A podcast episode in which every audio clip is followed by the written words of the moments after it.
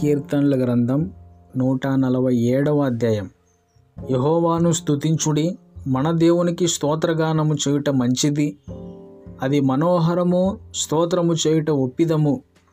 యహోవాయే ఎరుసలేమును కట్టువాడు చెదిరిన ఇస్రాయేలును పోగు చేయువాడు గుండె చెదిరిన వారిని ఆయన బాగు చేయువాడు వారి గాయములు కట్టువాడు నక్షత్రముల సంఖ్యను ఆయన నియమించి ఉన్నాడు వాటికన్నిటికీ పేర్లు పెట్టుచున్నాడు. మన ప్రభు గొప్పవాడు ఆయన అధిక శక్తి గలవాడు ఆయన జ్ఞానమునకు మితి లేదు.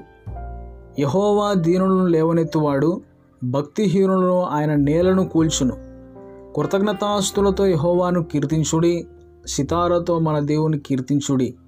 ఆయన ఆకాశమును మేఘములతో కప్పువాడు భూమి కొరకు వర్షము సిద్ధపరచువాడు.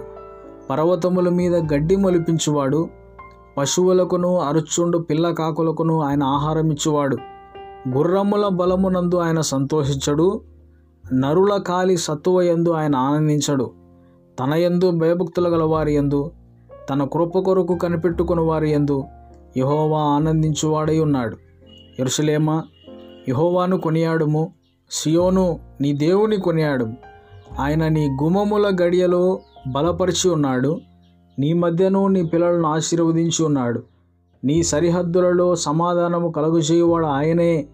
మంచి గోధుమలతో నేను తృప్తిపరచువాడు ఆయనే. భూమికి ఆజ్ఞనిచ్చువాడు ఆయనే. ఆయన వాక్యము బహు వేగముగా పరిగెత్తును గొర్రెబొచ్చు వంటి హిమము కురిపించువాడు ఆయనే.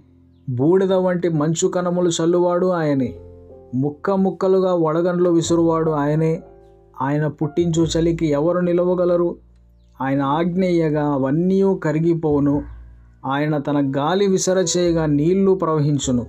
ఆయన తన వాక్యము యాకోబునకు తెలియజేశను తన కట్టడలను తన న్యాయవిధులను ఇస్రాయేలునకు తెలియజేశను ఏ జనమునకును ఆయన ఇలాగూ చేసి ఉండలేదు.